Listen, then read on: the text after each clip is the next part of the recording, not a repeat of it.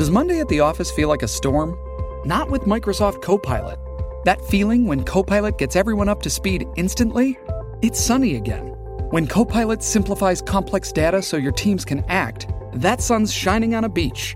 And when Copilot uncovers hidden insights, you're on that beach with your people and you find buried treasure. That's Microsoft Copilot. Learn more at Microsoft.com/slash AI for all. Getting engaged is a moment worth cherishing. A one of a kind ring that you design at Blue Nile can help your love sparkle. Just choose your diamond and setting. When you've found the one, you'll get it delivered right to your door. Finding the right engagement ring can be nerve wracking. At Blue Nile, you'll have the expert guidance needed and a diamond guarantee that ensures you're getting the highest quality at the best price. Cherish all of life's moments and save up to 30% at BlueNile.com. That's BlueNile.com. Hey, this is Doug Robertson of the Atlanta Journal Constitution with today's edition of Southern Fried Soccer. Today I'm joined by Atlanta United fullback Mikey Ambrose. Ambrose was selected seventh in the expansion draft back in December after a standout career at Maryland, the Aztecs, and Orlando City. Mikey, thank you for joining us. Thank you for having me. It's a pleasure to be here. Now, what is the biggest difference in expectations that you have now for the team compared to when you were selected seventh way back last year?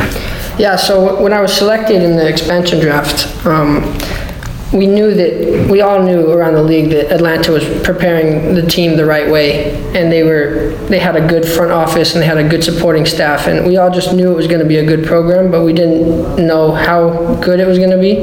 And since the season started, the expansions have just totally risen. Uh, the expectations have totally risen, and and now they're higher than you could have ever thought at the beginning of the season. There were some crazy rumors about Atlanta United and the building of the roster and, and some of the coaching names tied to the team uh, before everything was finalized. Wayne Rooney was tied to the team. Uh, Andres Guardado was tied to the team. Roberto Martinez was tied to the team. What was the craziest rumor that you heard? Uh, well, the craziest one for me was that Tata Martino was going to be the coach, and I, and we got him, so that's unbelievable, and it's amazing to have him as our coach. But I thought at the time before they got him, that was the craziest rumor. I did not think they were going to get him, and they did, which was unbelievable, and it's it's just amazing. Now he's coached Barcelona, he's coached the Paraguayan national team, he's coached the Argentinian national team among his lengthy resume, the stops on his lengthy resume.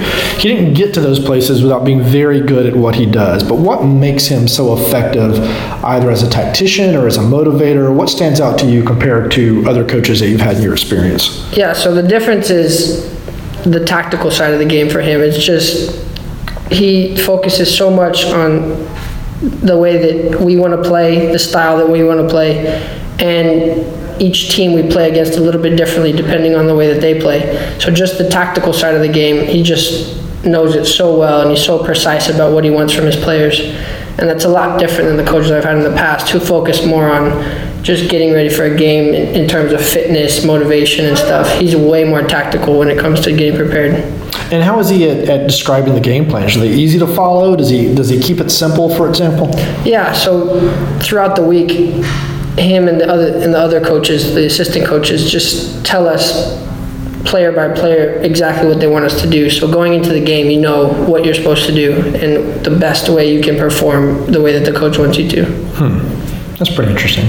Now, what do you what do you remember about the first game against New York Red Bulls? Because y'all play them again on Sunday. You haven't faced them. It's been six months, mm-hmm. seven months almost since you faced them. What do you remember about that game? Um, that game was just so exciting for everybody. Uh, we were just basically out there having fun and just all the emotions were in that game, and it wasn't as tactical as it will be this game. Right. We were just basically a new team, new guys playing together, and it was just like go play. This game, we're a whole new team. We've prepared all year. We play a certain style of play and we're all used to each other now, so it's going to be a totally different game. Now you, that loss or that game was a loss. It was a two-one loss. Uh, gave up two goals in the final 15 minutes. But since then, you become the uh, first expansion team since Seattle in 2009 to clinch a playoff berth. Was there a moment for you this season where you realized this team could do some damage in the playoffs? Yeah, I think the moment for me was when we went away to Toronto and Seattle, and in those very tough environments, we got two good results. we played well, and in my opinion, those are two of the best teams in the league. So for us to go away and do that just showed me that this could be a really good year. Now they did that without Josef Martinez, and I wasn't there covering either game, so maybe there's something to that too. Maybe I should just stop traveling with the team. Uh, the Seattle game was like a 10 o'clock Friday night start, Yeah. and the Toronto game uh, I was at the Masters, so I didn't get to cover either of those games, unfortunately. Uh, so there's something to that. Maybe maybe that's a good luck charm for y'all. Um, talk about your first soccer memory. When did when did it first kind of enter your consciousness, so to speak? Um, well, I just remember the furthest back memory I have is when I was a little kid and I was at my brother's games watching him play growing up, and I was not old enough to play yet, but I was just on the sideline kicking the ball around and juggling and just I just wanted to play so bad. And the only I was three years old at the time, and the only way I could play was if, if my mom was my coach. So my mom ended up being my first soccer coach. yeah, that was the first memory I have, and it, it was a great one. This was in El Paso. this was in El Paso. yeah. Okay. Now, did um, I, I meant to ask you this before? Did growing up in Texas, did Clint Dempsey was he an influence on you as another Texan who'd gone on to do great things in soccer? Yeah, I mean he's an influence in every American player's life. I mean he's he's a legend, but he was a little older than me, so I mean I looked up to him, of course. Um, but yeah, he was a legend for everybody. Yeah, I didn't know if that if the difference in age enabled you to you know as you're a teenager to Yeah. follow him on television. Oh, yeah. And kind of Yeah, I used to watch him and Landon Donovan all the time, and they were mm-hmm. both such American inspirations for me and everybody around me. now are you naturally left-footed or Yes. left-handed, left-footed, Right-handed, left-footed. right-handed, left-footed? Very, very left-footed. Yes. How did that come about? Um, my brother takes credit for that. He says that he made me kick the ball with my left uh-huh. every day for like three years, but I think it was just, I think I was born left-footed. It's just worked out well. Yeah, then. and it has worked out well. Yeah. Okay, that's pretty funny. Um, so, who's the toughest player that you faced this season? Um, this season, I would say, me personally, it was Ethan Finlay. I think he's a great player. He makes really clever runs in behind your back shoulder. And I, I think he's a very clever winger. So I, I would say he was the most difficult. What about in your career? In my career, I played against, uh, actually played against Neymar one time. When- Really? Yeah, in the uh, under 17s.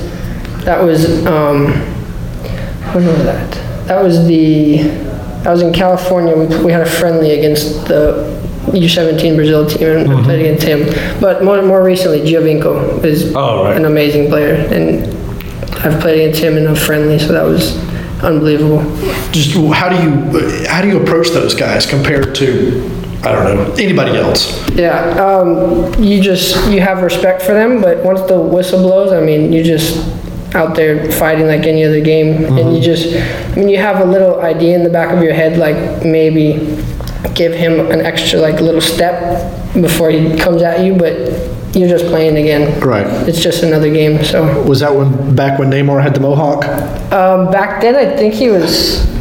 I think he had a buzz cut back then. I Oh, think. okay. I don't know. That was a long time ago. Because I can remember watching him at one of the youth tournaments, and that's Yeah. when he first had that mohawk yeah, yeah, yeah. going on that mm-hmm. you know, made him stand out. Yeah. You ever had a mohawk? No, I haven't. Back then, though, he was on the same team as Coutinho, and Coutinho was actually w- way higher level than him at the time. Oh yeah. Yeah, so Coutinho was running the show, and you didn't. I mean, Neymar was a great player, of course, but Right. it was crazy that Coutinho was down there. and Now he's. Yeah, now yeah. Neymar's like way Yeah, up there. that is it's crazy how that works. Yeah, well, soccer is just so bizarre from Yeah. all the rumors to, to the rating systems. None of it makes any sense to me. Uh, I just wish people would just relax and just Mm-hmm. Yeah. kind of enjoy it a Yeah, little bit. You exactly. know, I mean, this stuff about that, the reports that came out on Sunday about um, Arsenal, Inter Milan being interested in Almiron, Mm-hmm. for example. People forget all the players that were tied to Atlanta United. It goes both ways. Mm-hmm. Yeah, exactly. You know. Um, so, what are your expectations for the remainder of the season? What's going to happen? Um, I mean, we're just working hard every day. We're going to try to keep competing every day.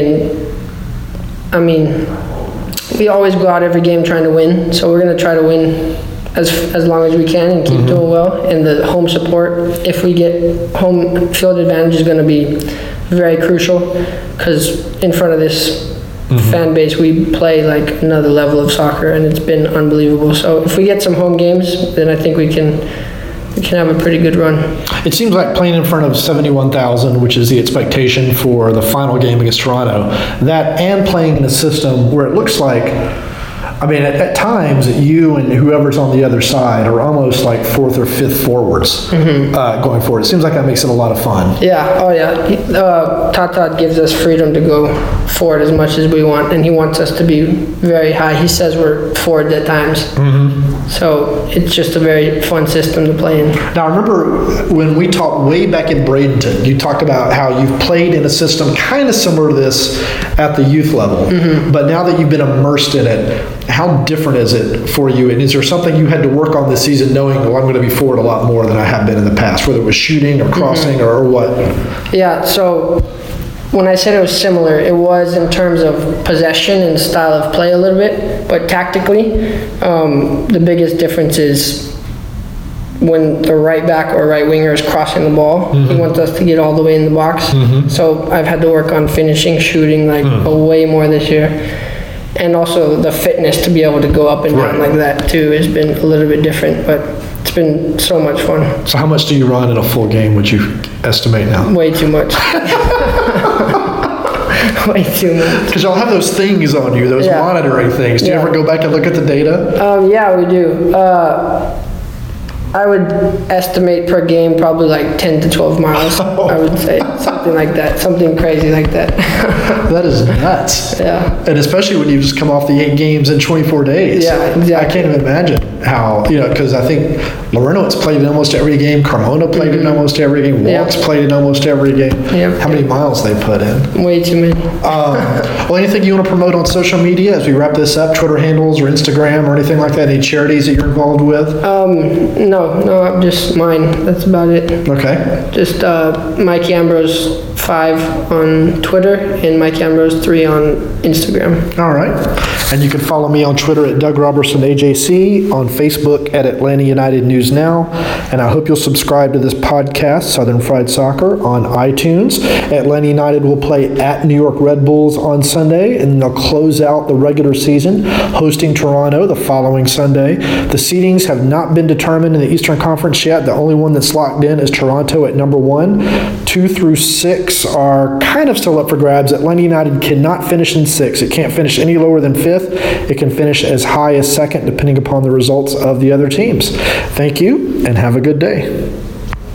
In Atlanta, one voice has stood out for over four decades. An AJC original, The Monica Pearson Show. Let's talk about how you got to ESPN. Revealing interviews, You are known as America's doctor, but I want to know who you were before that. When you have a different name, you have different color skin, it can be tough. with Atlanta's most famous faces as you've never seen them before. I'm telling my story. This is the American dream.